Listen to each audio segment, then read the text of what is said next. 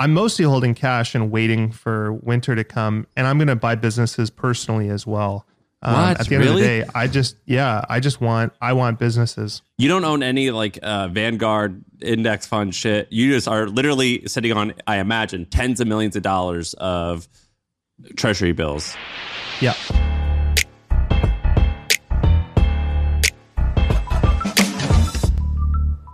All right, on today's episode, we got Andrew Wilkinson joining. If you don't know, you got to know Andrew is the creator of Tiny. Tiny owns like, I don't know, 20, 30 businesses at this point. They own Dribbble, they own AeroPress. Basically, he buys and sells buys and sells businesses of total value, maybe over a billion dollars at this point. Um, definitely over 100 million in revenue. And um, and he's sort of known as the the Warren Buffett of the internet, or that's the model that he chose to create. So he didn't do the startup path where he creates one genius idea. He didn't do the investor path where he's just putting small checks into these companies. Instead, he was finding these little gems of businesses, buying them. And he's been doing this for like, you know, I don't know, 10, 15 years now. And uh, Andrew's become a good friend. He's a friend of the pod. He listens to the pod, so he knows the vibe. He's probably the most well liked guest that we have. So we're always happy to have him back. In this episode, we talk about preparing for winter. So how what moves he's making or has made in order to prepare for like, you know, what's going on in the economy. So what he's doing in his business, what he's investing in, that sort of thing. We talked about a couple of his new ideas or businesses that he started. One uh, like negotiating as a service or procurement, as I'm told, or um, or this other company called um, actually I, I don't want to give it all away, but he talks about a couple of the ideas that he's working on, and then we go on some tangents about why you should only rent your house and not buy houses. We talked about um, you know uh, different ways that he gets together with other entrepreneurs and groups. It's a good episode. So about an hour and a half. I think you'll like it. Uh, all right, enjoy this episode. Dude, wait, hold on, Shaan. I haven't seen you in a minute. Where are you? What, you you good? Oh, dude, I've been literally sitting at Tesla charging stations for like the last year of my life. It feels like I made a horrific mistake of renting a Tesla for a road trip Where'd you go? Just from here to LA, from the from the Bay to LA, and I thought, okay, that's cool. Might have to stop once or twice. I had to stop five times. Basically, every ninety minutes, I had to stop for thirty minutes. it was awful. How fast were you going? Were you going above eighty? No, nothing. Not fast. Two kids in the back and a bunch of you know snacks. Like oh, it was. This was not like some.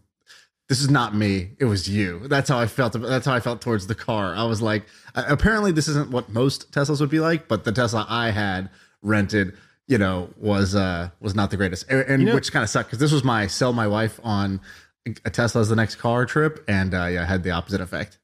You know what's interesting is like I bought a Tesla like maybe eight or nine years ago, and it was insane. It felt like you know going to the future or whatever. And I just bought the new BMW iX, which is like their electric SUV. And you realize that the main feature of the Tesla is how quiet and fast it accelerates. And instead of being a Tesla feature, you realize, oh, that's just an electric car feature. And then as soon as I get in my BMW, I plug in CarPlay. So it's like the Apple interface. You realize, like, at the end of the day, these electric cars, like, there's really not any competitive advantage. Um, you know, and Tesla, frankly, the interior is so much worse than BMW and all these German and uh, American manufacturers. So, like, I'm really curious to see how it all plays out now. Yeah, they've done such a good job of rebranding uh, fake leather to vegan interior. And uh, I mean, that's what they say. They say it's, it's vegan friendly interior. I'm like, oh, you're just low quality, like the fake leather. and whenever I sit in them, they feel like plastic. I'm not a Tesla fan. I also think that they're like super not sexy. Yeah. Like the Model X looks like a weird big toe that, or something. I mean, I think like it's they're great. They're great cars. Like I, I really like them, but I just think that everyone overestimated their competitive advantage, and that at the end of the day, you've got all these legacy manufacturers, and at you know ultimately, if Apple and uh, Google are providing the interface that most people use, it barely matters, right? It's just like a platform with an electric motor that takes you from A to B and then you know does it work with your iphone or your android? Uh, and if you look at the tesla interface it's like really bad it, you can't sync your maps up on the screen or anything like that it's it's not great Hey, quick break to talk about our sponsor today. We're talking about HubSpot and their new AI powered service hub. Okay, so what is Service Hub? Basically, every customer today wants to be talked to in a personalized way. And before that required tons of human agents. But now with AI, you could do that in a personalized way with fewer humans involved. And so you don't have to scale up your team in order to deliver personalized chat and service. So check out HubSpot's new Service Hub to use their AI tools to give better support to your customers. That's what they want and that's what they deserve. So visit HubSpot.com slash service to learn how this all new solution can help you deliver customer service with AI to your customers. So, Shaan, you're not getting one? Uh, actually, I still probably will get one, but um, yeah, I gotta like do research and shit now. Like I joined the subreddit for Tesla fans. It's so crazy, by the way, how many products are just for Tesla owners because you basically have I don't know how many million, but like like in the subreddit alone, there's two million members, and that's a and that's Reddit. Reddit's like the niche part of it, right? So like I don't know exactly how many cars Tesla has sold now, but um somebody somebody can grab that. I think they're doing they did like a million this quarter delivered or something like that, something crazy, like a huge huge jump. But let's say that there's 5 million Teslas out there. Those are 5 million high net worth people who can be targeted with specific products. And I've seen some people do this. Uh, one guy had this thing called Tesla, I forgot what it's called, like Tesla uh, camper or some shit like that. And it basically would turn the trunk of your Tesla. If you fold down the backseat and you open up the trunk of it, it, it would turn it into like a sleeper van and um, it was just like a bed that goes in the back of a Tesla. It's perfectly made to fit the back of a Tesla. It looks sleek like a Tesla thing, and it was like, and they were doing like you know they're doing pretty well. These guys would do seven figures on just just this one product with very minimal ad spend because they can go highly targeted with content, Right. and Instagram and stuff like that to to reach Tesla owners, and then. Same thing, people selling these adapters that let you charge everywhere, or there's an app because I was like trying to plan the road trip and I just typed in the destination and like you know, it gives you a suggestion on where to stop to charge, but it wasn't great. That's why I stopped five times. I was like, there had to be a better, more optimal route uh, than this. And there's some old ass app called a better route planner or something like that, ABRP. And it's like the number one ranked thing. The interface looks like it's, you know, from the 90s. And um, it just does a slightly better job at like giving you some custom control over what, what charging stations you should hit on a, on a trip. And I just realized like, wow, there's, this is like a, um, it's like Rolex owners or things like that, like these high net worth um, communities that are super passionate and they're locked into that ecosystem. Uh, you know, Apple being the biggest example of this, like the big, uh, like the Apple blogs that's that were out early on got Right, right, right. huge over time. Uh, this is like there's the same opportunity with Tesla and, and other products like that. That's awesome. Yeah, maybe maybe I'll be getting one too, but we'll see. Um, Um, so We should so, so so we should reintroduce Andrew. So Andrew Wilkins is back. Uh, definitely the, the the the number one guest of the pod, both in our hearts and the fans' hearts. So uh, and I don't know why we don't schedule more of these because like we should, but uh, every quarter or so, Andrew just texts us. He's like, "Hey, I want to come on. I got stuff," and we're like, "Great." Pick a pick a day. Let's do this. And so he's back. He's the uh, founder, CEO of uh, of Tiny, and they buy beautiful internet businesses. He's done a bunch of pods with us in the past explaining that stuff. But he's also he also listen. Do you still listen to the pod regularly? I know you used to listen All to the the time. sauna at night.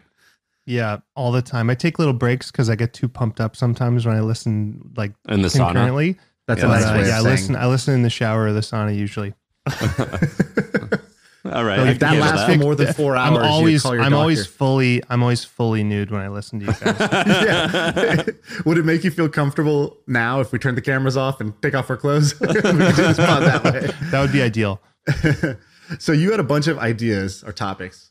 Sam, you want to go to them? Yeah, so you got you have a bunch of good shit. Uh, you where do you wa- so we're going to talk about like what you're doing for winter, meaning like what you're doing with your personal and business finances, given that the economy may not be going well. Uh, we're going to talk about like different ideas that you have. Um, I want to talk about the anonymized workers. So you like you've been hiring some anonymous folks, and then you also have uh, like five or six companies that you've started, and we're going to do like a post mortem on them and like say like what went well and what didn't go well. So uh, Shaan, you're Let's start with the already talk- winter. I- yeah, all right, great. I was gonna say you you drive Shaan because Andrew already told me a lot of his stuff, so I want you to tell me what's most interesting. Yeah, let's start with winter. So Andrew, maybe tee it off, which is uh I think there is a consensus now that like we're either in a recession or going to be in a recession and that this is not going to end uh, soon. Give me your take on what your what you what your view is of the market, and then what are you doing to prepare for that situation? Yeah, so I mean, there's this great quote by Andy Grove: "Only the paranoid survive." So ultimately, like none of us know what's going to happen, right? Like we could have a rebound. I was super terrified, like when COVID hit, I thought the world was going to fall apart, and it didn't. But what I do when something like this happens is I stress test my business. So if you think about it like um, if you're about to drive your family in a minivan across a large bridge that's like, you know, um, a kilometer in the sky, and there's a one in 20 chance that bridge can't take the weight of your car, you don't want to drive across, right? Doesn't matter if you're probably going to be fine. You just don't want to go across. And so I think you want to stress test and over engineer your business for all the worst case scenarios. And so effectively, you know, that's what I've been thinking about a lot. And I think what people miss is there's two ways that, you know, something like this can go bad, right? The worst way it can go bad is total loss, right? You go bankrupt, your business fails, you're embarrassed, it's terrible. I think that's the worst. But the less bad option that no one really talks about is missing opportunity. So you get presented with something incredible and you're illiquid, you can't take advantage of it. So, for example, let's say you're an e-commerce company and suddenly ad rates drop, you know, 5x and you could go out and take the market and sell shitloads of your product. Uh, you can't do that because you're you're illiquid or you're just barely holding on. You don't have any cash reserves. Maybe there's an amazing acquisition. You can merge or take over a competitor or something, but you can't do that. So you get instead of errors of omission, you get errors of commission. You're not able to actually execute on those opportunities. Um, and so, you know, I've been thinking a lot about this over the last couple months. And generally, we operate quite conservatively. Uh, our goal is like, you know, any debt we have, we want to be able to pay it off pretty much at any time. Uh, we try and keep as much cash as we can at head office. But there's a couple specific things that we're doing that I figured I'd share that could be um, useful. Well, so can, number can one is what is a stress test? So that sounds cool. I want to stress test my businesses. Great. I sit down today. What the heck am I doing to do that? Okay, so you would say, um, okay, what happens if revenue drops fifty percent in this business? Right? Are you able to lay people off? Is that a possibility? Are you stuck in a bunch of long term contracts and leases that you can't get out of? Do you have a lot of debt that you can't pay? Um, you know, you're really modeling out like what, what I'll do is just do a simple spreadsheet and say, like, okay, if revenue goes up by 20%, here's what it looks like. If it goes down by 20%, if it goes down by 50%, if it goes down by 70%, or for example, one thing that often happens is you still have customers, but in many businesses, they have accounts receivable and people stop paying. So people they're going to pay you, but they might just pay you late, maybe in 90 days or 120 days. And so what happens if no one pays you for 2 or 3 months? Do you have enough money in the in the bank? Do you have credit lines, etc.? So um, I think you know it's really wise to kind of do that shadow boxing and imagine a bunch of nightmare scenarios so that you can sleep at night. Great. What is it? We'll, yeah, go ahead. Go, actually, continue what you're going. Continue where we're going. Then I'm going to ask you a question. Yeah. Okay. So I'll talk a little bit about like what we're specifically doing. Um, so everyone always says, you know, the best companies get started by a re- and during a recession, which is absolutely true. Um, but at the end of the day, I am not going to be putting a lot of money into crazy venture bets. And what I mean by that is I'm not going to be taking like a lot of risk, right? So I'm not going to go and invest in the e-commerce company with 500k of revenue at a 12 million dollar valuation. I'll still keep betting on new companies, but I'm doing it in a much more conservative way. So for example, we have an AngelList rolling fund. We invest about 12 million dollars a year there and I'm pivoting it to totally focus on secondary and minority buyouts. So for example, a founder who gets cold feet or wants to buy out their business partner, something like that. Um, I'll do non-binary deals. So what I mean by that is like if revenue and earnings get to where they say they're going to be, the valuation is one thing. If they don't, the valuation is another. So kind of our investors win in either scenario. Um, and then the other one is stra- uh, like structured deals. So, for example, saying to someone, "Look, I'll give you a five million dollar valuation, but I want a guaranteed fifteen percent return uh, in the case of liquidation or uh, dividends and that kind of stuff." And then also I mean, you guys have talked about this a lot, but the idea of default alive. I want to be investing in businesses where if they can't raise the next round, they're not going out of business. Um, and then the the other thing with venture is like we've realized too, we can do venture internally by incubating businesses with low downside. So, for example, like turning our P and L expenses into businesses in and of themselves. So, for example, like we want better procurement internally. We want to negotiate rates and get our P&L under control. And so we started a business to do that. We want to, you know, get better credit across all of our businesses. We started another business to do that. Um, so that's the kind of stuff we're doing with venture. Hey, let's take a quick break to tell you about our sponsor. It is a podcast that we want you to check out. It's called D2C Pod. It's hosted by Ramon Berrios and Blaine Bolus. It is brought to you by the HubSpot Podcast Network, the audio destination for business professionals. And this is a podcast about all things direct to consumer, D2C. It's e commerce stores, it's how you optimize your brand. And they're talking with founders, marketers, and the platform creators about all kinds of things that you need to know for D2C, you know, website conversion, paid ads, Facebook ads, consumer trends, email marketing. If you want to know the stories behind your favorite brands, this podcast is for you. They did an episode recently about scaling creator growth and influencer incentives I thought was pretty cool. So check it out. Listen to D2C Pod wherever you get your podcasts. We just we just talked all about that the other day. And what was your take, Sam? Uh, on what? On what he just said. You're I like, think oh, it's I'm I should do that. I am doing that, or I'm doing something different. Uh part of me thinks that like that's a little well i personally wouldn't do that because i'm like man when shit gets bad i get afraid and i just want to focus focus focus.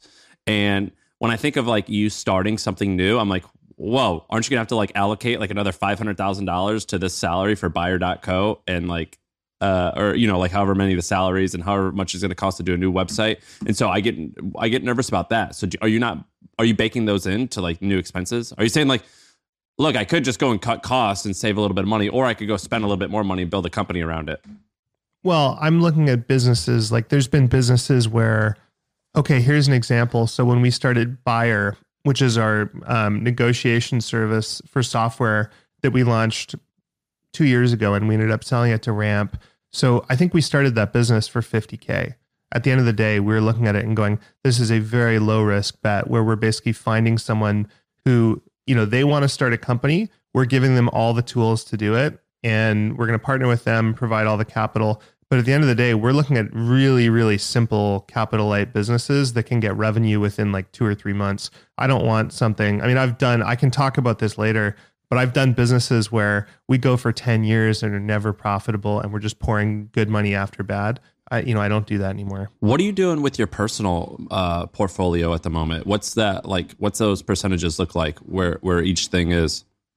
So um, basically, it's cash. So I have treasury bills, um, and then I also have a. The only stock I hold right now is Pershing Square Holdings, and the reason I really like that is a it's trading for far less than the value of the underlying assets. So it's a holding company that owns a bunch of blue chip stocks and it's trading at about 66% of the net asset value. So if there's $100 of stocks, you're paying 66 cents. And then they also are but, but that's by design. Highly right? Don't most of these don't most of these kind of like uh, holding company types trade at a discount anyways? Not to this degree, mm-hmm. right? At the end of the day, like so, this so is why is it, why for is the type happening? of fund it is. Uh, well, I think there's a variety of different reasons. I mean, it's illiquid. It's traded in Europe. Uh, it's run by Bill Ackman, who has had you know a few blowups, and people associate him with blowups. If you actually look at his record, he's killed it. Um, and um, the other thing I like about that business, by the way, is that they own a very large position in interest rate swaptions. So as interest rates go up, the fund actually does better. So over the last, if you look at the net asset value over the last four weeks, it's barely moved while the larger market has gone down significantly. Um, but anyway, I'm mostly holding cash and waiting for winter to come, and I'm going to buy businesses personally as well. Um, what? At the end really? of the day, I just yeah, I just want I want businesses. You don't own any like uh, Vanguard index fund shit. You just are literally sitting on, I imagine, tens of millions of dollars of treasury bills. Yeah. And that's uh, wild. What do you do? I guess where's your main focus with your balance sheet? Like, uh, how much of your worth is in your personal accounts versus, let's say, if you think about okay, my my net worth, how much of it is associated inside Tiny, and you need to be smart about what you're doing inside Tiny versus on your personal. Because I think for most entrepreneurs, most of their net worth is in their in their business, and then their personal kind of checking accounts, savings accounts, stock trading accounts are much smaller in comparison. Yeah, I'm like 90% in Tiny, but what I have done is I've had I've had liquidity and other things outside of Tiny. Um, you know, Tiny is a holding company that I co-own with Chris, and there's been other assets like legacy assets that have sold or cash flowed, and so I've taken that money and compounded it and done stuff with it personally. And the way I look at the personal money is if everything goes pear shaped with Tiny, I still want to make sure that I, you know, can retire and be free and have enough money to do stuff. So it's a little bit more conventional, but I, you know, what's funny is, you know, you're like, oh, you don't have ETFs and stuff. As far as I'm concerned, I do have an ETF because Pershing Square Holdings owns 10 positions, right? So it's a diversified stock portfolio and it just happens to be managed by Bill. What percentage of your net worth, or sorry, if you have one number in treasury bills, how's that compared to the other number in Pershing Squares? Pershing Square. Mm, I think it's 50 50 right now. And one thing that I've been following is basically like uh, two years ago, so or a year ago, you own or co you're you're a major or I actually don't know what your percentage is. I think uh, it's in the the annual report, but uh, I, you own WeCommerce, which is yeah. a collection of Shopify plugins as well as a few other products. That's like a really, really good business. I forget what it said in the annual report, but it's publicly traded. It's like 50 or 60 million dollar a year in, in annual revenue. And its peak stock was like $600 million. It was crushing it. Now, like the rest of tech, it's just been decimated to like, I, I, what is it today? I, I think it's like 80 million or something. Let me so, how's it feel? Like you're the only person I know who's like this wealthy. Well, I know we talked to Dharmesh. Dharmesh was like, yeah, I lost like 200, 300 million dollars the other day. Uh, how's like, what's it feel like? What's it, what's, where's your perspective and where's your emotions when you're seeing this thing destroy it and be amazing at 600 million all the way down to 80? Like, how do you feel about that? So I think if I was just like a pure, one of the interesting phenomenons I've seen is people who are great entrepreneurs often are just great entrepreneurs. They don't become investors. They, you know, they don't like thinking about the stock market and finance and stuff. I actually really enjoy that side. And so I've spent the last 10 years learning about investing and reading about Warren Buffett. And Warren Buffett's mentor, Benjamin Graham, has this whole idea of Mr. Market, right? So the stock market is like this moody person. It goes up and down. At the end of the day, if you know what your business is worth, it's irrelevant what the stock market says it's worth. So personally, I mean, yeah, like sure, there's a little bit of an ego hit seeing your net worth have some zeros pulled off of it. But at the end of the day, I know that number is made up anyway. So for me, it really doesn't affect me day to day. I just go, do I still own a great business? Well, and it, you're you're personally you're fine. Like you've got liquidity and you've all these other things going on. But like, um, I imagine. Well, let, me, it, let me put it. Let me put it this way. There's a great Buffett story, and he says you know, Sam, let's say you own a farm and it makes you a million dollars a year of profit, right? And some yokel walks up and goes, Hey, Sam, I'll give you $50,000 for that farm. You just go, go away. Like, no, I'm not going to sell. And then someone else one day comes along and says, Hey, I'll give you $20 million. Maybe you consider that. But the idea is that at the end of the day, these yokels will yell numbers at you and you don't have to sell, right? Unless you sell, that's when it matters, right? If you sold for 50 grand because you're panicked, because you're going, oh, the economy's in a recession, maybe my farm will crumble, and you sell for 50 grand, yeah, that sucks. But if you ignore the yokels, it's irrelevant. And in the same vein, we all own houses, and the houses, the values fluctuate constantly. We don't feel that, right? Because you don't see a ticker. Or uh, if you own the hustle, there was times where if the hustle had been publicly traded, it would have been worth next to nothing and then there are other times where it would be worth crazy numbers, right? And and you at the end of the day, you know your business, you know what it's worth. Yeah, Dharmesh said this thing. He goes, valuation oscillates around value, and I just had this image. So you know, so imagine you're creating value in this business. The line is going up. It's pretty steady. It's really it's, it's quite hard actually to have like dramatic jumps in the value of your business or dramatic downs and then dramatic highs again. It's like that's not really how value is created in most businesses. And um, and he's like, but then value is this like crazy moody line that's swinging up and down on like higher and lower than the value at any given time. And if you, you have to be able to differentiate between the value of a business and the valuation of a business, and that's I think what you're what you're talking about. Totally. You want to talk about some of these? Uh, what do you want to go to now, Shaan? Well, I was going to say uh, I have the opposite strategy as Andrew, as I often tend to do with most of my friends. I have the uh, the opposite strategy, not by design. I wish that was not true, but uh, like for example, right now I'm doing more. I'm putting more attention and energy and doing more deals in venture than I did in the past year, the past two years, really. Because with your personal money. Uh, well, no, the fund money, but I'm you know I'm the steward of that capital, right? So and it's and the the returns of that. My I have personal money in there as well, but like the returns of that I think are, are going to be pretty meaningful personally. But um, this amazing thing has happened, which is that all the founders have just read bad news for like six months straight. And this has done two things. One, a bunch of like, not a, bunch of people who would have quit later quit now, which is fantastic because picking is really hard in startups. And so, like, you know, thanks for making it easy where like you meet a founder who's just sort of like, yeah, so what? Like, uh, okay, okay, you know, who cares about what's going on in the world? I'm still going to do this thing. I was obsessed with it before. Just because there's a war in Ukraine and a pandemic and the stock market's down and crypto is down doesn't change my interest in this like niche thing. So you see that person, you're like, okay, great. They're they're in it for the long haul. You see other people who are pivoting like crazy, and you're like, okay, they're not really in it for the long haul.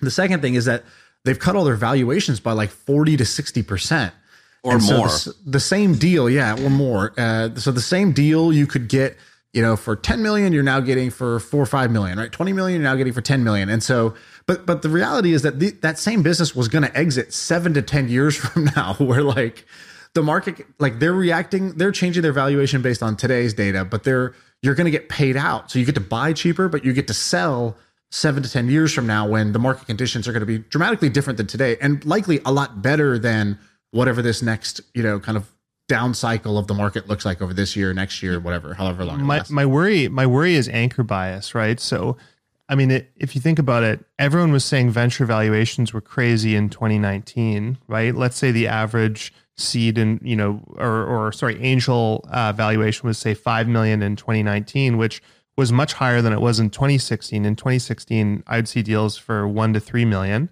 So then it goes to five. And then in 2020, 2021, let's say it goes to 20 million, right? And then it comes back down to five, and we all go, oh, wow, it's a crazy deal, right? So my worry is that these businesses should actually be valued at one to three million because if anyone came to me with most of these businesses, uh, you know, as a as a cash flow real world investor, it just looks insane. Yeah, like but you said only way to get your money back is to have a massive exit. Right, but, but that's always oh, that's always that. been true for venture, right? Venture a, a venture deal will look horrible to any private equity type of buyer.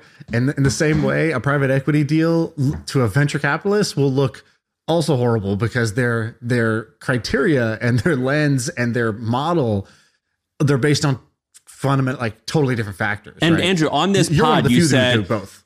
You said I didn't invest in Slack when I had the opportunity. I didn't invest in this or that or this and you've made I don't know, dozens or maybe even hundreds of investments. So you you you walk the walk as well. But you you've said, oh, I wish I could have done this. I wish I would have done that. I made a huge mistake to do that. An exercise that I do all the time, that I try to do all the time, is I try to ask myself, what, like you know, like we constantly say, like, oh, I wish I would have known that this company was going to be as big as it was and I wish I would have pounced on that and I had that opportunity or there was this opportunity that I had and I missed it. And I always ask myself, what is happening this second, this week, this month, where I'm going to look back and there's a chance that it's going to say, I really just screwed that up. Like that was a, a, like, for example, for me, it was when I was running the hustle, Facebook ads, I could buy users for a dollar and they were worth $10 to me. So like I knew at the present, this is a good deal. And I didn't go harder on that and I missed that opportunity. And so right now I am wondering, you know, I, uh, about eight months ago, Shaan and I were like, dude, we're never going to make money on angel investing because like the valuations are $20 million when a company should be $5 million. And like these whole, this whole like idea of like a Tim Ferriss investing $15,000 into Uber and making $50 million, that can never happen with us. The numbers just don't work. Now I'm seeing these numbers and I'm like, is that happening right now? Is this opportunity? Does this exist th- this second? I would say you guys have a very unique opportunity because of your profile now, right? I think like Tim Ferriss was able to get into the best deals because people wanted him in them and you guys are going to have that same opportunity. But I guess the question is, are you playing, um, are you playing roulette or are you playing poker? I play poker, right? I want to play with very good odds in my favor, and I want to know the odds. I don't want to play roulette where it's almost totally random. I still think venture is totally random. I do it for fun off the side of my desk. And don't get me wrong, when I see, I look back and go, I could have predicted maybe not Slack, but certainly there there's some of the businesses where I could see it was quite obvious that they were going to be winners and I could have pushed harder to invest in them. But I still look at that as kind of random because I've had that feeling on businesses where I've lost everything. So for me, what I'm saying is you're about to enter an environment where anyone with cash who has a large sum of cash is going to be able to buy a business at, say, a 20 or a 30% earnings yield, meaning you can buy a business and pay yourself back in two or three years, maybe five years, and you can buy good businesses, right? Because everyone's going to be panicking and wanting to sell. There's going to be great opportunities. To me, I'd just rather play that poker game than venture right now. Um, and I'm focused on it. It's not to say I'm not going to do venture long term. And if a friend of mine who's amazing comes to me and says, "Hey, I need hundred thousand dollars for my company," I will invest all day. Still, I'm just saying I'm not focusing any energy there right now. What's an example of a company that you tried to buy recently and they wouldn't sell, or an example of a company that you can you can reveal now and it's no big deal because it, just it won't happen. But is there any companies that you that that are good examples of this? Uh, well, there's one really weird one, um, bridgebase.com. I started playing bridge like five years ago, and it's kind of like chess.com. There's all these nerds that play. The website isn't particularly good, but I was quite impressed by, you know, all the numbers behind it. I think it ended up selling to someone else. We looked at chess.com. Uh, that ended up obviously blowing up with everything that happened with Queen's Gambit. Um, I mean, there's all sorts of businesses. I, I won't kiss and tell because, um, you know, we still might look at some of them. Um, but we've looked at a lot of kind of off the beaten path, interesting businesses like that, where you find like a, a nerdy cohort of people that have a dedicated place where they all gather. How much do you think bridgebase.com sold for? I'm looking at it now. It looks like it has like I don't know. 8 million monthly unique visitors. It's a it's pretty huge. Yeah, I think my mom uses this.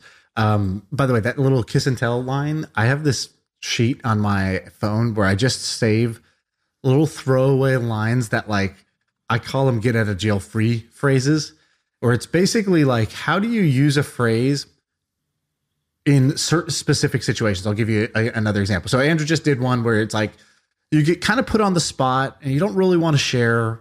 So you have a phrase that gets you out of it smoothly, safely, securely, and like no damage done. Versus, um, you know, what uh, there were many other things that he could have said in response that just would have been like sort of awkward.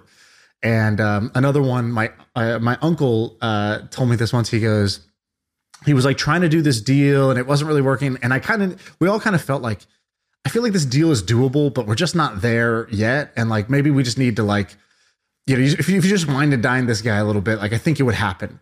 But it, you can't just tell somebody I'd like to, you know, wine and dine you. That doesn't really work. And he's he's just like, you know, my mentor told me you got to meet someone belly to belly if you're really ever going to do a deal with them. And like whether it happens or not, you never regret meeting another man belly to belly. The guy laughs. He says, oh, "Okay, yeah, sure," and and he used that as the to get what he wanted, which is I'd like to meet you in person in a kind of informal way. And I have no agenda. Like I can't come up with a new agenda to do it. I'm just telling you that this is something I believe fundamentally that the two people need to be belly to belly if they want to if they ever want to do it. You deal, have an entire folder dedicated to these phrases? What other yes. folders do you have, and what other words are in that folder?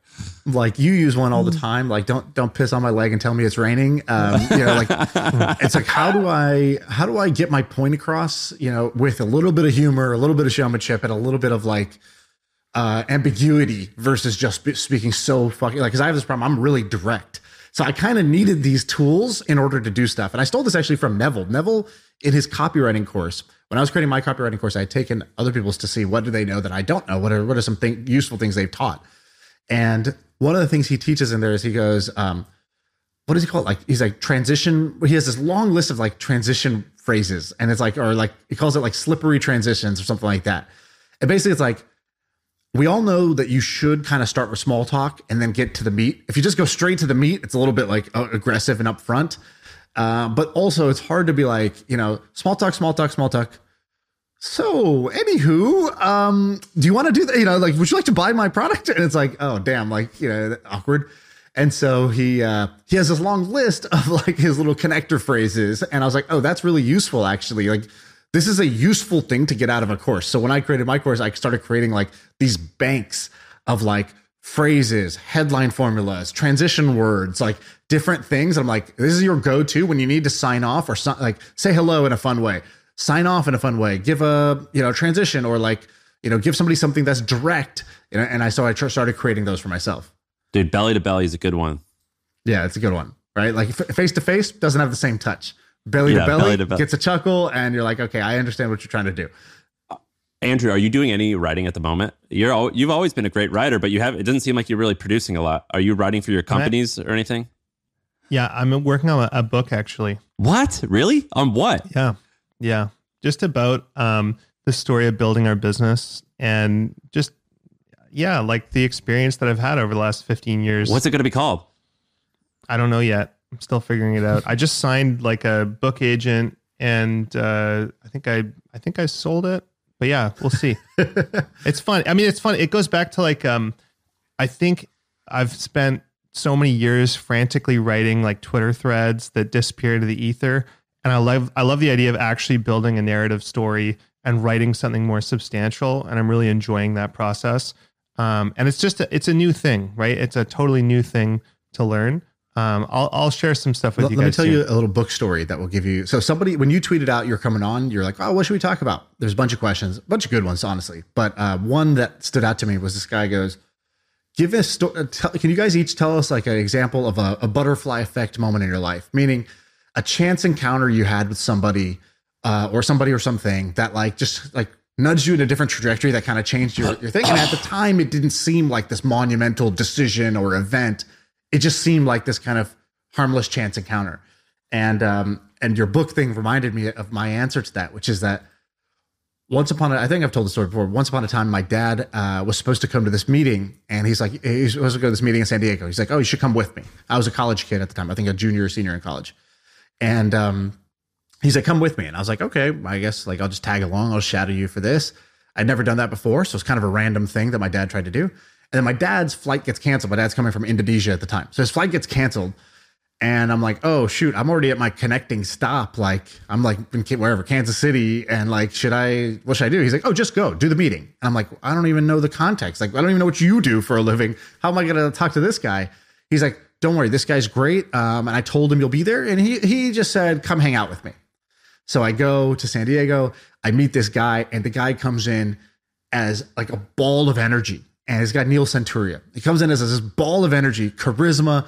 He's immediately cracking jokes. He's telling me a story. He walks in and he's late, like 25 minutes late. I'm just sitting in this room and he goes, he goes, ah, oh, man, I'm sorry. I just got off the phone with whoever, Comcast. He's like, let me tell you one thing. You got a pen? Get out your pen, write this down. And I'm like, uh, I just met this guy. He hasn't even said hello yet. He doesn't even know my name. And I like go get my pen because like I'm the little bitch that I am.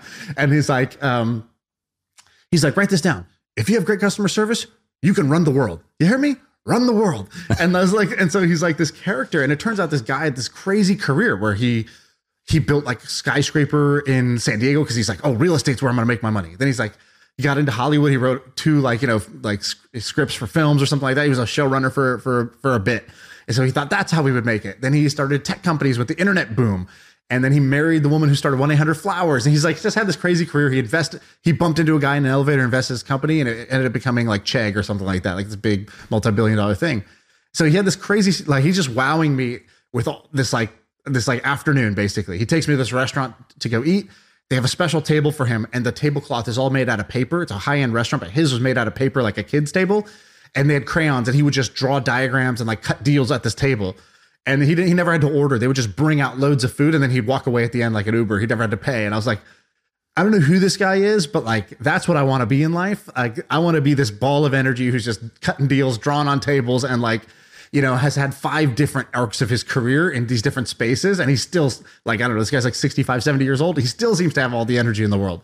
So, and then I just like went back to school and like, but if I hadn't had that, I don't think I would have had this blueprint that like being an entrepreneur could be cool. and it could have like more variety and I didn't have to like choose one thing. I like I just saw this one example for one day and it was like a dream basically then it was done. I never talked Where's to this guy again. now? He's still there. He's still in San Diego and he's like guest teaches at some school there and he's got this man- mega mansion on the top of the hill and uh, that's still what he does. Dude, that's awesome. I love that was a good story. But oh, sorry, the the book part on the way out, he's like, um, so I'm with this guy for two and a half hours, and then I'm just like, whoa, I don't know what the hell I just saw. I'm 21 years old. I've never, I've never, in, like in college, you don't meet people like this. I didn't at least. So it was the first time I ever met somebody like dynamic like this, and somebody who had made their own path and didn't just like follow their major into some career. And um, on the way out, he just shoves a book in my hand, and it's his book, and uh, it's called "I'm There for You, Baby." And if you want to read this guy's book, it, it never sold a lot of copies, I don't think, but he wrote he wrote a note to me in it, handed me this book, and then on my plane right out of there, I sure enough read the book cover to cover, and by the I liked the guy. By the time I was done with the book, I loved the guy. And so I always I remember that because I was like, oh, I've always thought of books in one way as this like I don't know, mass market. You, you're trying to become a bestseller or something like that. And then I realized a book is just a tool that like anybody can use. Like some people use their book to get public speaking gigs, but this guy used it for a different thing, which was he could turn a like it into a love it. Uh, just by handing the, this book, it's like, cool. I met you for two hours or an hour. I'm not going to talk to you anymore, but this book will sell you on me and like what I'm all about through entertaining stories and whatever.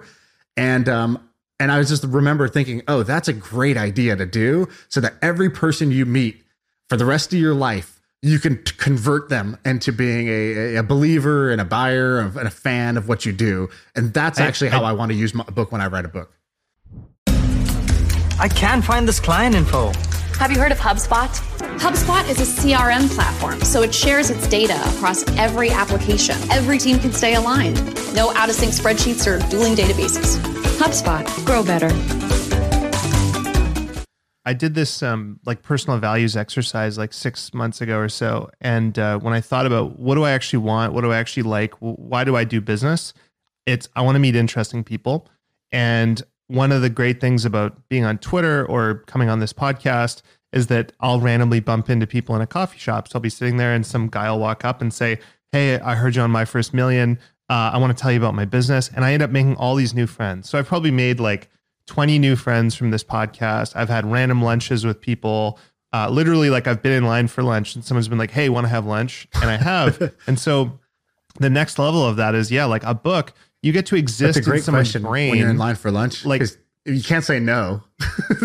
Well, yeah. They're like, so I could have "Dude, you're said in like, line. oh, I'm, I know you I'm want in a to." rush or totally. But it was great. The guy was the guy was super interesting. He had like an airplane leasing business. It was it was crazy.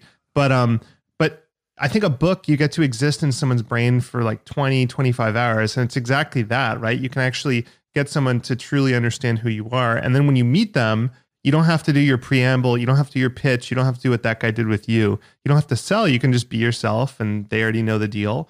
Um, and I think there's something really cool about that. So speaking of meeting interesting people, let me ask you guys if you would do this. So I was talking to Nathan Barry the other day. Nathan Barry, you know, he owns ConvertKit, or he owns the mo- most all of it. He's probably worth two or three hundred million dollars. He's worth a lot.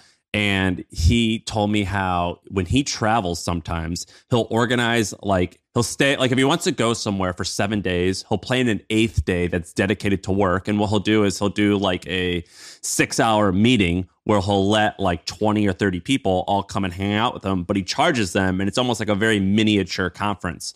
And I could, uh, maybe I'm butchering a little bit about what he does, but basically he's like, I got the inspiration because Basecamp, Jason Fried and those guys used to do these things where they would charge 200 to $2,000 and um, you can come hang out at their office. And I thought, uh, you know, I should do this when I travel and it will pay for my trip and also I can meet interesting people. And I thought about this and the cons are it could feel like sleazy and weird to like, well, I'm charging money for my time. But I think he actually said, Andrew, he went to one of your things and you gave the money away, I think. Uh, like he, you, Yeah. and I was like, yeah, that is the sleazy part. But it is kind of a cool way to like meet people that cross a certain threshold and it could if it could like uh, pay for your trip and even though it's like well i don't i don't i have enough money that i could pay for my trip there's something about it that i find so intoxicating to do this have you ever thought about doing I it Have- uh, Shaan Yeah, I first, really- would you do this Shaan and andrew what, yeah what were you gonna say I, I was just going to say I really struggle with this. So like you guys are, I think one of you guys is on intro. I'm on intro eh, because yeah. I, listen, I'm friends with Oh, the Sam's founder. on intro. listen, listen. I, uh, first of all, I don't even have any. I don't even think I have. Well, I don't have that many dates available. But my friend started it, and he's like, "Hey, use this." I was like, "Fine." I started using it. Then he puts my ad everywhere on on Facebook, and so I only make like an hour or two available a month, and it's just crazy. My Intro is freaking just a is- service that lets you meet Sam Parr. That's I'm pretty sure that's what intro is. Based on the ads that I've seen, that's what intro is. Oh does. my god, they are cr- killing me with all these ads. Well, it's a terrible way to use your time, right? Like what we did, we did a um a charity ask me anything. So we were like, okay, anyone who pays whatever you donate, we'll double it. And um, I think we like suggested the donation or whatever. But with Nathan and about 20 other entrepreneurs, we did like a Zoom, spent two or three hours answering all their questions. I think we raised like 50 grand for a charity, which was pretty cool. Um, but I really str- struggle with this kind of stuff because at the end of the day, you're selling your hours, and I don't want to be in that business. Um, but it's fun. It's a fun way to do it, and but I feel like it compromises the, it, like people expect value, right? So if you're on day eight of your trip and you're exhausted, you now have to dial it up. Like that guy that met you in San Diego, you have to be like histrionic. You have to wear a mask. You have to like pump yourself up. And I find that one of the things I've realized is I'm very capable of doing that. Like I can I can be miserable and I can pump myself up like Tony Robbins style, like jump on the trampoline and all that crap, but it makes me miserable. And so I just don't want to do that. Would you do it, Shaan? I would not charge um, for that. Mostly because if I'm doing that, it's because I want to meet interesting people. So I'd rather say it's filtered, or I have the right to just stop talking to you or boot you out and like the next five. Like I can make these meetings ten minutes, right? So Brad Feld did this. In Brad Feld's a VC in Boulder. He's probably like one of the main, most well-known venture capitalists in Boulder, Colorado. And he used to have this one day on his calendar every month called the random random day or something like that. And he would just let you book a 15 or 20 minute meeting with him. He'd just sit in a coffee shop and he'd sit there for four or five hours and he'd just try to meet as many people as he could. And he had no filter there. He's like, you don't need a warm intro. You don't need this. You don't need that. And first, that was great branding for him of like, I'm a man of the people. Uh, you know, it's like when Gary Vee does these TikToks and it's like, it's just some you know somebody who comes up to him and they look like you know they're like haggard and they're they're like Gary can I just get a, a minute of your time he's like of course I'm anything for my my fans and he's like he's like Gary you know how do I um I don't have enough money for dinner. He's like, here's what you're gonna do. You're gonna take that guy's dinner and sell it. Now you got two dinners. Give him back one, and you got one for yourself. It's like he gives him this like pump up thing, and the guy's like, thank you so much, and they hug and they embrace. And I'm like, wow, I don't want to touch anyone who listens to the podcast. You know, there's like, I just here's a rule: we're not touching. like touching is not happening. you know, like that's just not a thing. But he does. It gives a, a a brand vibe of like Gary's one of the people. He's a man, a man of the fans. And so, um, similarly, Brad would do this, and I thought there was immense brand value for him doing this. And then the second thing was, I'm sure there is some. Uh, when I met him, I was like, "Why do you do these?" Because I went to one, and he goes, um, "He goes, you know, you have to create a, a landing spot for luck."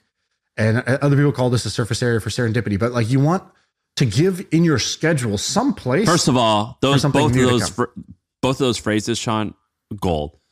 A landing area for luck and surface area for serendipity. Sorry, go ahead. Those are both beautiful. yeah future book titles uh, so so basically you want to you want to create like cr- intentionally create space because the more successful you get the busier you typically will get by default and the less space goes on your calendar buffett and others like you know andrew you do this too where you just carve out space. I'm going to think i'm going to read i'm going to walk. I don't need to have meetings after meetings after meetings because guess what? If i let that happen that's exactly what's going to happen to my calendar. And what this guy did i thought was interesting was cool if i just stay in my bubble and i only admit people who on the surface like are you know worthy of my time or whatever then i'm just going to miss out on a whole bunch of other things. And so how do i carve out you know what's the 1% of my time or 2% of my time that i'm willing to allocate towards randomness luck serendipity just so i can like have that in my in my mix It's amazing how that goes away. Like I remember when people would email me early in my career, I would be so flattered. Like they'd write me like four paragraphs, and I'd write them a really thoughtful response and get on the phone with them. And then, you know, you just get more and more of those and you waste your time. Like they're only interesting maybe like one out of five times. And the rest of the time you want to off yourself. And so I basically stopped And then it was like, oh shit, how do I get that serendipity? And to be honest, going on here is a great form of serendipity because of those random uh, meetings and introductions and stuff. But most of the time, if someone emails me, I honestly, I delete it. Unless it's like one line and super clear. If it's a pitch or anything, I just delete it. I, I found my my most Navalism Naval thing that I can't my original Naval quote where I realized like the point of this podcast is not to be well known. The point, point of creating content is not to be well known, meaning known by like a lot of people, but rather to be known well.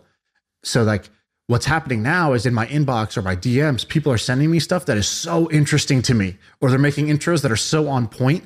And the reason they can do that is because if they listen to the podcast, they know exactly the type of shit I'm into and that Sam's into. And so we get this like amazing inflow of just dope stuff that we didn't have the eyes and ears out there to, to go see.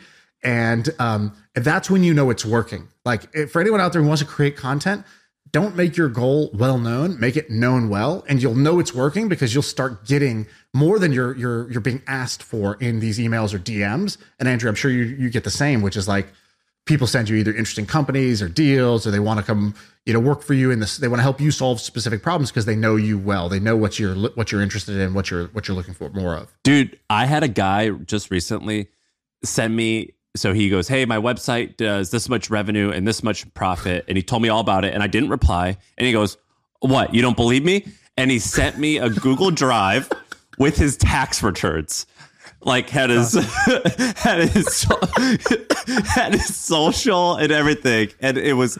100% his tax return. I mean, he, I guess it could have been Photoshop, but it, and he goes, and then his reply was like, "See, told you."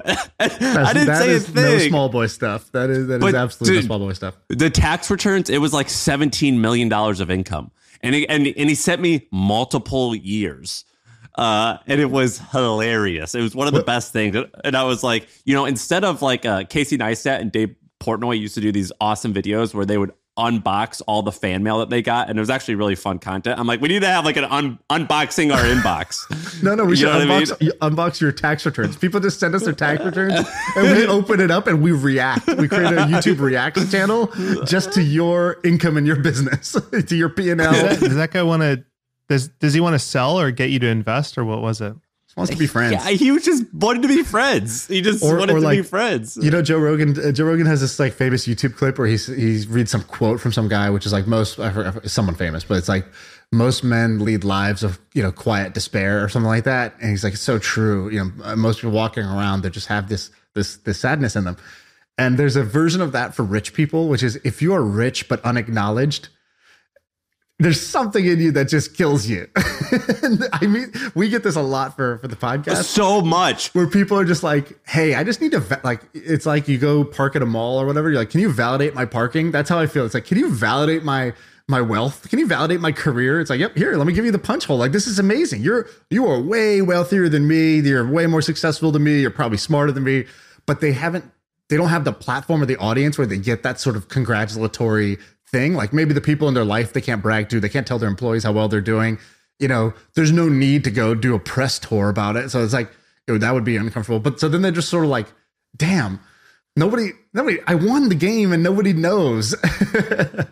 Dude, there, we've had so many people, Shaan, who we've mentioned and they've reached out to me, and I noticed that that just that mention, it's they now view themselves as like a public figure. They start creating content and things like that, and I want to tell them like, hey, just so you know, you've already won, It's, and it's you're, like you're they, they- killing they start it. Doing. you- they start you don't doing. need uh, us. everybody's asking me about my skincare routine, and it's like, oh, Yeah. it's like you know, they, they get that little taste of that that that fame, that hit, those likes, and they're like, I guess I should abandon this working formula that's generating mounds of wealth in order to write some threads, baby. and they start writing What- tons what's of that? threads. What's that? What's that quote? It's like, would you rather be the world's greatest lover and have nobody know, or be the world's worst lover but have everyone think you're the world's greatest lover? Right? There's so many of these uh, world's greatest lovers walking around. Dude, speaking of Yeah. being a lover, Andrew, you, you have like a little bit of a five o'clock shadow right now, and you've, your jaw is looking chiseled. You look. This is the best I've ever seen this you is look. True. What's going on? Have you been getting guys. some work done? What's going on here? yeah, extensive uh, facial reconstruction. no, I've just been powerlifting for the last six or eight months. It's working. It's been awesome. Uh, those Look at his pheromones are cheekbones. coming. Thanks, man. they're coming through Thank the you. riverside to Sam right now. Anyone who power lifts is just like automatically turn Sam on. yeah, you had I'm me at not quite at the. Uh, I'm not the Sam Parr shirtless photos on Instagram level, but I'm getting there. Okay, so know, that, that's another svelte. example. That's if you get there. Let's say let's say when you get there, and you're just you're so proud of yourself. But now you, nobody knows. Everyone still thinks you're just a normal looking dude. But now you know the truth. Are you going to get your parking validated? Are you going to post something? But maybe like you know. Uh, you, you got to like you know do the fake uh fake like h- humble thing where it's like you know i got to be honest I'm i so was proud of myself. I was really depressed Yeah. about my body, and nobody talks about this. So that's why I'm coming forward with these selfies. Just I needed to be vulnerable here, guys. Check this out. Who's the um who's the guy he was on Silicon Valley, the Indian guy and he got jacked. What's his Kumail name? Nanjiani. The comedian. Yeah, like like think about that experience for him, right? Cuz he had the biggest version of that. Uh yeah, I don't know. I've I've done that. I've I personally have like progress photos and stuff and I showed my friends, but I would never I don't think I would ever post I've seen them. online. I can't do it. I think they look great. I've seen them. Are you Share more 'em, bro. or less le, less ripped than uh, Chamath, who's I think you're he's an investor in your thing, right? Has, do you guys exchange? Oh, you know, yeah, I definitely am less definitely Oh, less wow. ripped than Chamath. I- I No, feel like- yeah. no, no, no, no, no. I don't think so. You guys were, you guys are, you guys are, are right around the same area. He's just dark, so you know, darker always looks more uh, cut. You know what I'm saying? Yeah, my, my problem is I've got a, a hardcore farmer's tan, so my arms get dark, and then my entire body is basically translucent. You can see my heart beating through my chest, so it's not the best for uh, the six pack. That's amazing. Yeah, you're like, "Wh- what white privilege? Have you ever, you ever seen a man's heart beating through his chest? Um, so, so, um, all right, let's do some more. I wanted to say one thing real quick. You had said something that I thought was, I, I want to say this because um, this is one of the mo- most interesting observations I had about my own like investing misses that I like made a firm note to change. Um, so you talked about creating businesses off your off your P&L. So you look at your expenses and you say, "Oh, we spend money, you know, on SaaS fees. What if we could create a business? Is it by the way, is the new one called Buyer or is it called something else now? No, we actually started one called Dealmaker, and because Buyer did software, we sold it to Ramp. They're doing that. We have to do something different, right? So th- basically, the story there was we, Chris and I, were maniacal about negotiation in the early days, right? When you're the owner of a business, say you save thirty bucks, that's thirty bucks in your pocket directly. And what we noticed was as we as we got bigger and bigger and bigger, we had managers and CEOs running the businesses. They're comp based on hitting a very large number, and so you know, thirty grand or thirty bucks doesn't really matter anymore. But to us, the owners, that really matters. And so we were like, okay, how can we make this easy for the CEO? Because nobody likes the discomfort of negotiation. I hate it. And so the idea it's it's very uncomfortable. I I don't like it either, right? I know all the tricks. I've done it. Now I just don't enjoy doing it. But if I can outsource it to some scrappy person who loves to negotiate a car or a house or a lease or whatever it is, I'll do that all day long. And so we created this business called Dealmaker, dealmaker.co. And instead of doing software, we're doing like office leases, furniture, insurance, like all the random stuff in your P&L and basically just CC them and they take a cut of whatever the savings are. Um, and I, I just, this is something I wanted myself because I was going, oh my God, like I had the experience of, um, you know, when you're, when you're rich or, or people know you're rich, they will rip you off if they can, right? So a recent example is I got Wi-Fi installed in my house and they had to wire the house and do some stuff. It was tens of thousands of dollars. And I was like, holy shit, it's too late now. I could have just had like an Eero installed in a mesh network or whatever, but instead I did like the, you know, rich fancy thing and got it all custom wired, right? Or another one is in our office we got drapes and we got a quote and it was $20,000 for some white drapes. I looked at IKEA, we could buy them for like $2,000, right? So I'm just realizing that we have a target on our back. I think anyone who runs a business does, especially when times are good. And so I think having someone to negotiate on your behalf is a very good idea. How did you? How much did you fund this business with it? It looks cool. The site looks good. Yeah, I think it may be like 50k. Like like I said, we don't put large sums of money into this stuff. We basically find really scrappy operators where we can basically say, look, we've got all the back office, all the structuring, legal, it's ready to go. We'll build the website for you. You just need to take it and run with it and we go typically like 50-50 or 70-30 depending on the amount of capital we have to put Is it into working? Yeah, so far. I mean, I think it's profitable at this you point. said it's pretty- you Doesn't- said you it just- doesn't need much to be You just. CC Dealmaker, so you're like when you're talking to your vendors or whatever, uh, you just CC Dealmaker deal maker in, and it's like basically Yeah. like, hey, you know, here's my brother who's gonna beat you up. it's like think of it as like procurement department, right? So like if you go to Walmart, like we used to work with Walmart uh, at MetaLab, and it would be like, okay, here here's what we want. We'd say like this is the number, and then they send you to procurement, and procurement is a guy who's literally a professional negotiator who crushes you, and they crush you in so many different ways, right? It's like your hourly rate is too high, your payment terms, you know, you said 15 days, we want 45, and so it's just about getting the most In my out of in my head, I'm just imagining like a bunch of like young guys like like shaking in their boots, like, oh, we gotta meet Mr. Procurement, and he's like this scary guy, and you walk in, and it's just this like dork with like a horrible like half beard with like mustard on his white shirt, that short sleeve and buttoned up, like looking like Dwight, and and he's just like the nerdiest guy ever, and he just like starts rubbing his nipples, like thinking about a good deal, like, oh yeah, you did, guys did probably say ten percent off? There- there's a great there's a great book called I Will Teach You to Be Rich by Ramit Sethi, and I read it like 15 years ago. And he makes a really good point. He goes, "Look, you're not you don't get rich by paying attention to like lattes and like building budgets and like not buying lunch out. You get rich by paying attention to these macro big things in your life. So for example, when you buy a house, there's a massive difference between getting a 3% interest rate and a 2% interest rate, but no one thinks like that. And so this is the stuff you want to outsource to someone else and have them do it. You know, you buy your car, you buy your house, you get an office how does lease, this business- you buy $20,000 of furniture. how are you actually pulling this off like how how what's the what's the what's the work behind the scenes to to to do this deal it's literally an army of guys who love to negotiate and we train them up. We you know we give them all the books that we read and we have a process. And you know they get cc'd and they go for it. And they basically say look you know your first quote was x. We saved you y. Give us a cut of the savings and and go for it.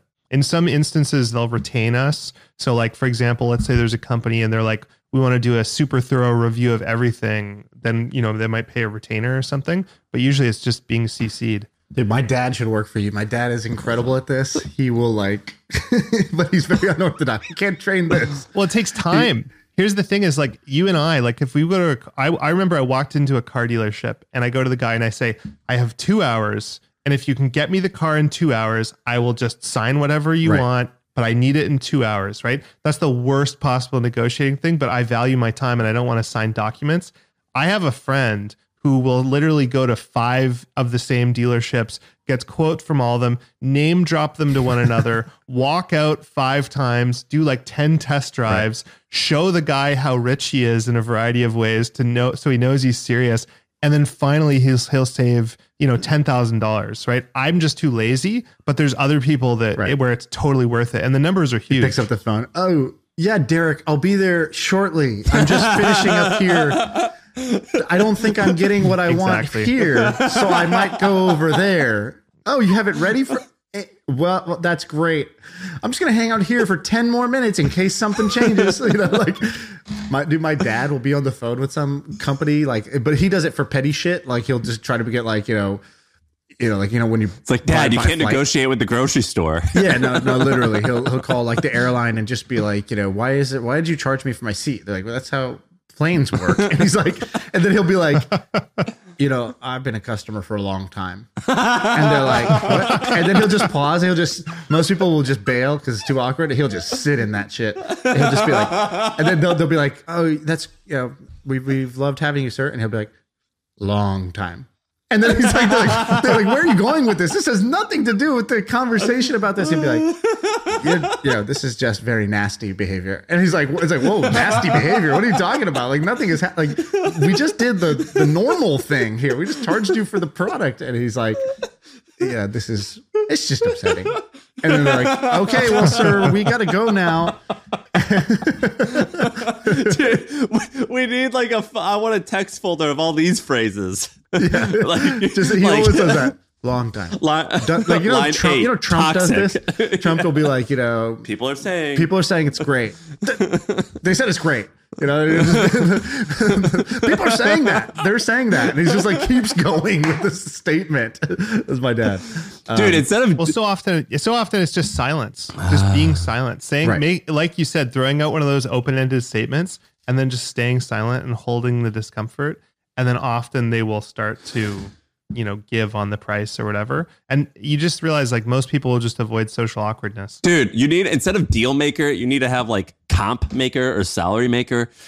So many people, myself included, need this for salary. When I was negotiating my salary for HubSpot when we sold the company, they I remember my wife was in the room, but she was like on the other side of the computer screen, so they couldn't see. And they were like telling me a number, and they told me a number, and I was like, yeah, whatever, you know, whatever, whatever's cool.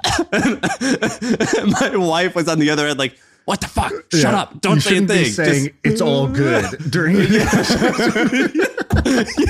I remember. That's actually that's actually a really good business idea. Maybe we should add Dude, that on. it is like, a- like a coach, a, where it's like a coach. So it like you know you don't because it'd be weird if it was like a third party, Hey, I'm doing a comp review. This is Jerry from my procurement team. Well, here- here's in." how you could- But if you had that guy telling you like do this, do this, do this, Dude, that listen, really here's why it could be cool is because I remember I got a speeding ticket recently during the pandemic in like rural Kansas when I was driving cross country and they were doing Zoom things. So like Zoom, I, and I was like, oh, I'll fight the ticket because I actually think it's nonsense. And so I had a lawyer. I don't know if I'm breaking any laws here, but I had a friend lawyer and I would be like, hey, I'm going to put you on speakerphone so you could hear what they're saying and then just text me what you think I should say in court so I could fight this ticket and try to get off of it.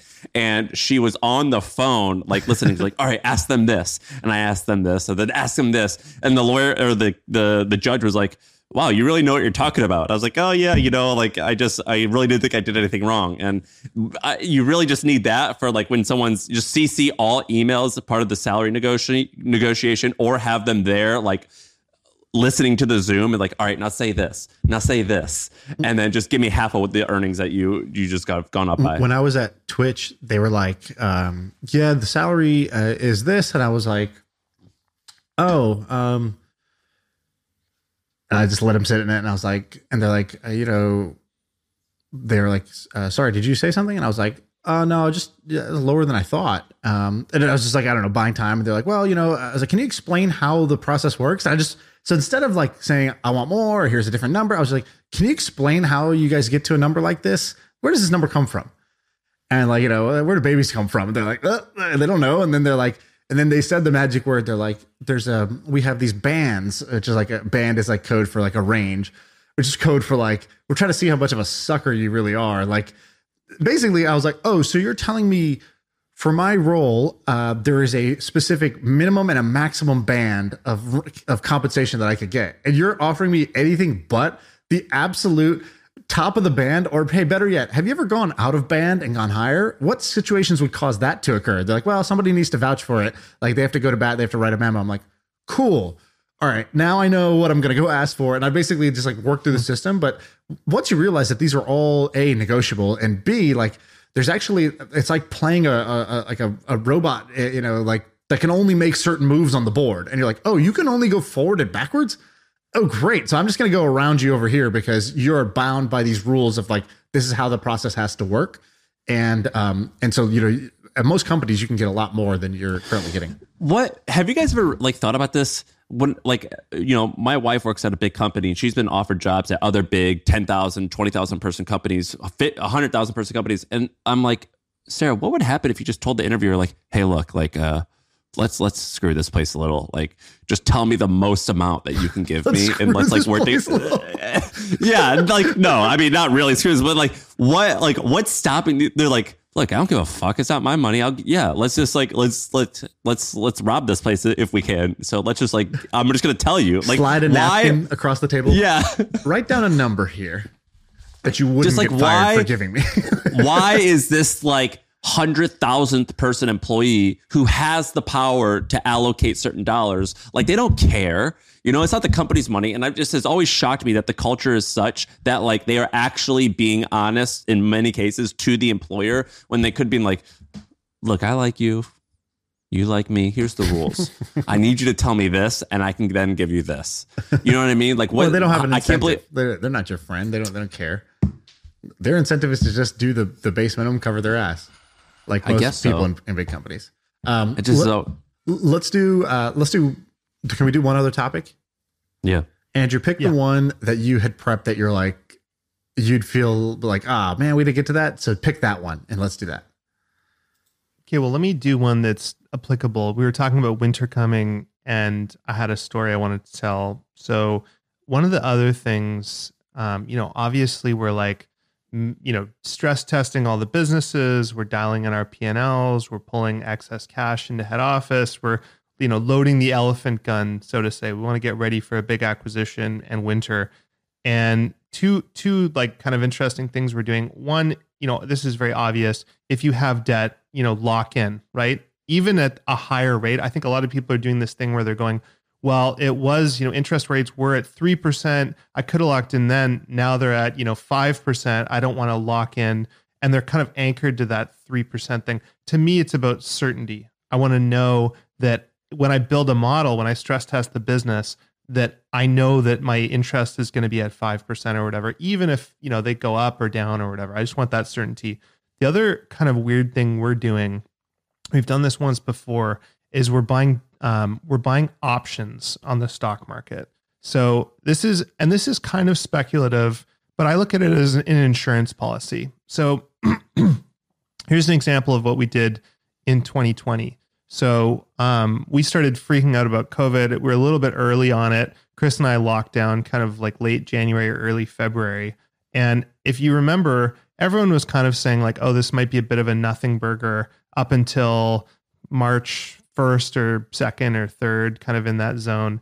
And so what we ended up doing is we're looking, we're doing these stress tests, and we're looking across all of our businesses.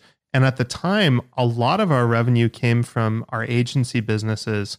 And we had these large Fortune 500 customers, but we are going, okay, what's the first thing all the Fortune 500s do? They pay everyone late.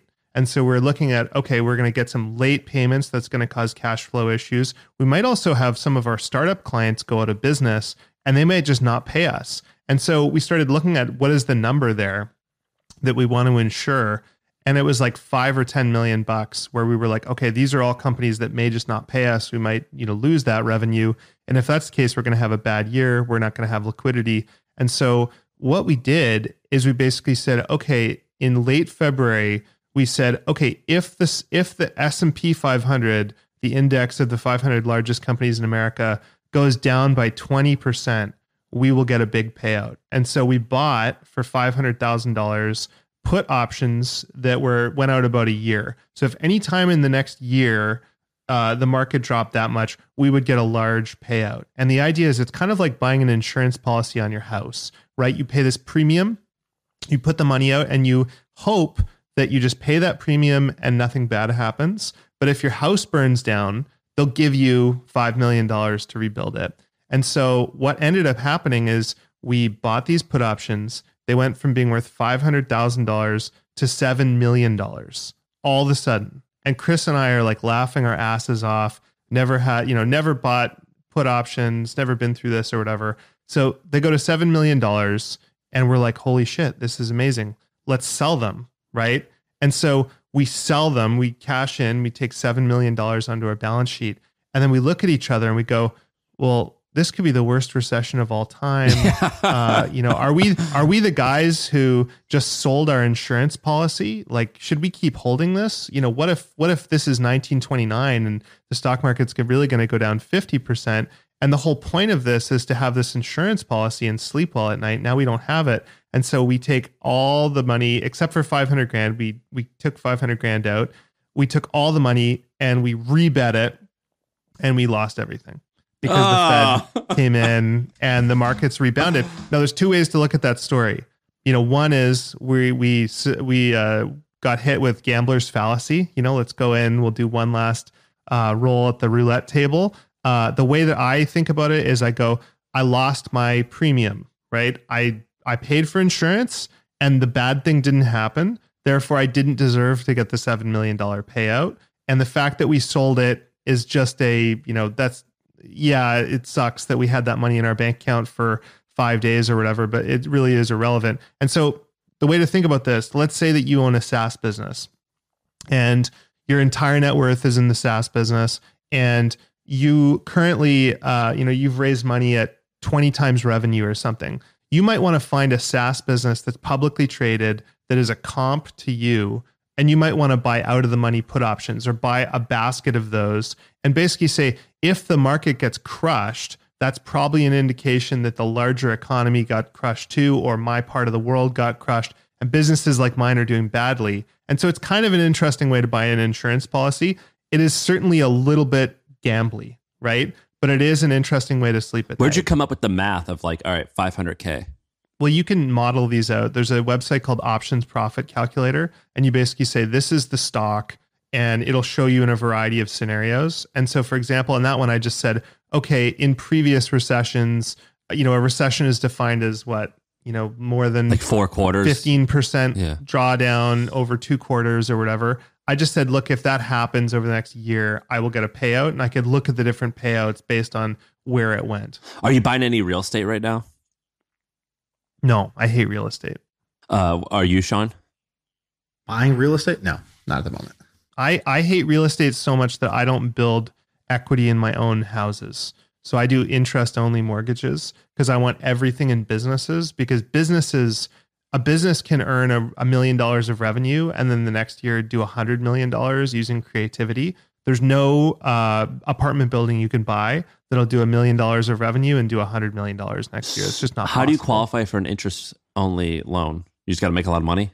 you i think i think you can do it via most banks um generally it might be the sort of thing where you have to have some sort of collateral or other assets or be at a larger scale Are you fixed Um, or are you but adjustable? effectively yeah I, i'm fixed Yes. So then you, you you got locked in at what what, what rate? Like to the two per th- when it was back at two three percent. I think I locked in at five, right? I'm one of those people where I was like, you know, hey, let's lock in at three, didn't do it, let it go too long, ended up locking at five. But it goes back to I want to sleep at night. It's possible interest rates go back down to two percent and I feel like an idiot. But I want to sleep at night. I just want I if if interest rates go to eight percent, ten percent, which is, you know, maybe not high probability, but it's certainly possible historically.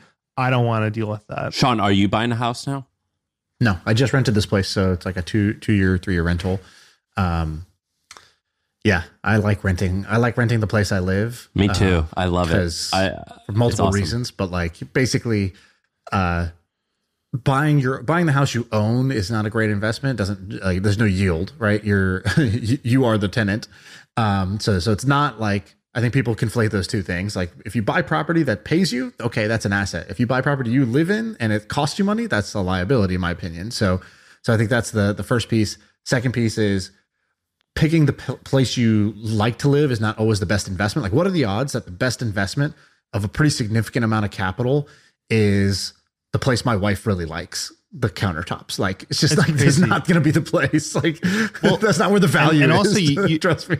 yeah you have people people that put like 50 or even 90% of their personal net worth into a single investment which is a house and then they go oh it you know doubled in value over 15 years and you're going yeah if you just bought an etf you would have had the same result and if you bought an individual stock you probably could have done way way better so to me it's like if someone's completely if they're not an investor at all then sure go buy a house all Yeah. day whatever It's a savings account. reasonably okay investment but if you're even remotely smart and you know how to read and you go and read investing books and stuff i think it's crazy i mean i would i would just rent a house all day and put everything into equities and businesses We're renting it too. I, I own a house in Austin um, because uh, I, I wanted that to be my residence and whatever we did. And I actually rent that house out now when I'm not there. I would much rather in the future for like the next 10 years, Sarah and I, even when we have kids, we're renting for sure. And I want to go a step further. I want to rent all my furniture too. So there's a company called Feather. Have you guys heard of Feather? you can rent furniture on that website, but it's only in certain cities. And I intend to rent a place, and I'll and I'll get a nice place, and it'll cost me ten to fifteen grand a month, and then I'll spend another two to three thousand dollars a month and rent all my furniture. I want to own nothing. I love if that. It's so much. I love It feels that. so much better not owning uh, stuff. I was. I'm on my way back now to Austin, and I was in Brooklyn for four months, and I, I rented a furnished place, and it was sick. It made me so much happier. I I'm realizing like so over the last couple of years, like I bought like a I have a house uh, at a lake loc- locally. Uh, I've got a place in Vancouver. I've got a house here, and then the stuff and the management, like just I have to have a, a staff that now manage all the houses, right? And I own them. I you know I do this interest only thing, but I do own them, and I am responsible for them. And it's just constant, you know, stuff breaking, new furniture, hiring designers, doing renos, all this stuff. And so you realize pretty quickly, like everyone thinks they want to have, you know, 10 palatial estates all over the world. But no, like you're running, it becomes yet another business to manage, yet another P&L, yet another group of people who you have to give opportunity to and have HR around and everything. It's, it's, uh, you know, don't cry any tears for me, but yeah, it's, it's really annoying. Yeah, I think everybody uh, ends up a prisoner of a prison of their own making, and so you know you want to design that prison to be. The, what are you going to be a prisoner to? Is it your stuff? Is it your properties? Right? Like if I bought a fancy car and I lived in San Francisco, I'd just be stressed all the time that it's going to get scratched or it's going to get broken into, and like you know, I it would net make me less happy and less free. And so it's like, where do I want to like optimize for? Is like more free and more happy. And um, so, you know, cool. I need to do some things to make that happen. Like maybe exercise is part of the prison I want to design, right? It's like, cool. I know that if I do this all the time and I make this a part of my routine and it's important to me and I don't miss it and I make time for it all the time, it costs me money and it's like hard, it's hard effort, but it has this payoff of how I get to feel at the end, how much more healthy I can be, how much more mobile I can be, et cetera, et cetera. And so I think it's not people think like you got to choose what you want or you got to choose what you want to do. I think it's also you got to choose the like you know choose the constraints you're going to put on your body and your your time and your yourself and your psyche because you will have some and like whether you chose them or not that's up to you. Totally. I mean, you look at like any of these, there's all those sayings around if it floats or flies or other things, you know, rent it. Uh, and I think that should be applied to to most things, frankly. And it's just a matter of can you get the things you want? My, for the issue for me is being in Canada in a small city, we don't have furniture rental. There's not a lot of great high end rental homes and stuff, but I'd be all over that if I could. Well, dude, thank you. Uh, this is awesome. I, I loved seeing you. I love uh, seeing your face again. It's not like being Um, belly to belly. I'll tell you that. Much. It's not like being belly to belly, but dude, his face, your face has become a better face in the last six months. Your face is, is, yeah, is dude, you're good looking looking. full, thick, tight, strong. Thanks, guys. yeah, yeah. And what what's going on? You you guys talked about um I know you did camp MFM or whatever. Are you going to do more of that? Dude, I you didn't really come. regret not going to that. You got the invite I know. you blew it, bro. I know. I know. I hate basketball. No though, one so- played, dude. It was like like Shaan was the best player there, which like we you know we weren't. No no one was that amazing. right now.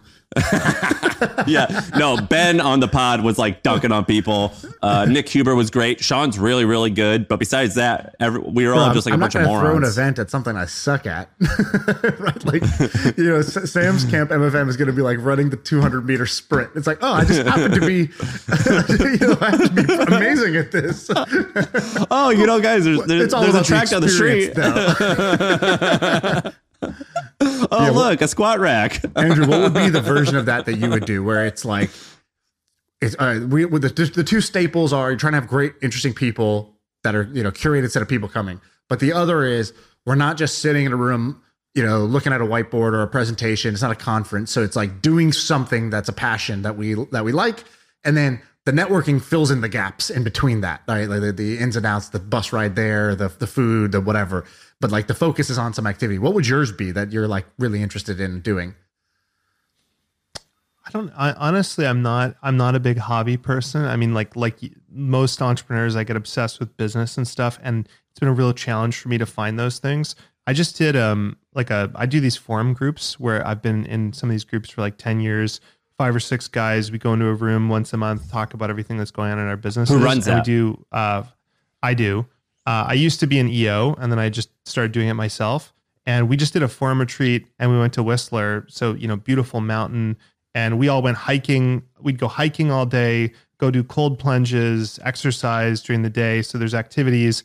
And there's something about being in a group, specifically with other dudes, where you're sweating and your heart rate is going and you're talking about what's going on in life that feels really good. Did you did, And then you, did you do any wet would towel do- ass whipping?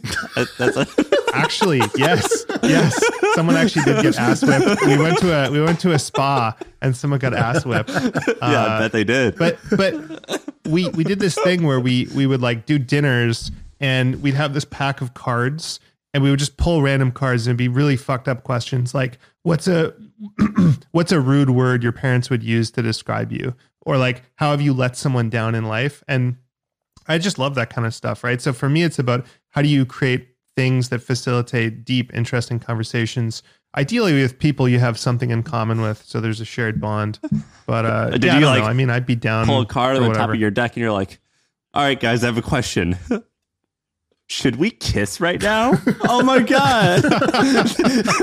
the deck said it, Just not me. the deck said it. written in Sharpie. That's what that retreat sounds like. that was too easy. Sorry, I'm working on my dad humor. All right, I gotta go. I'll see you great. guys. All right, guys. Okay, see you guys.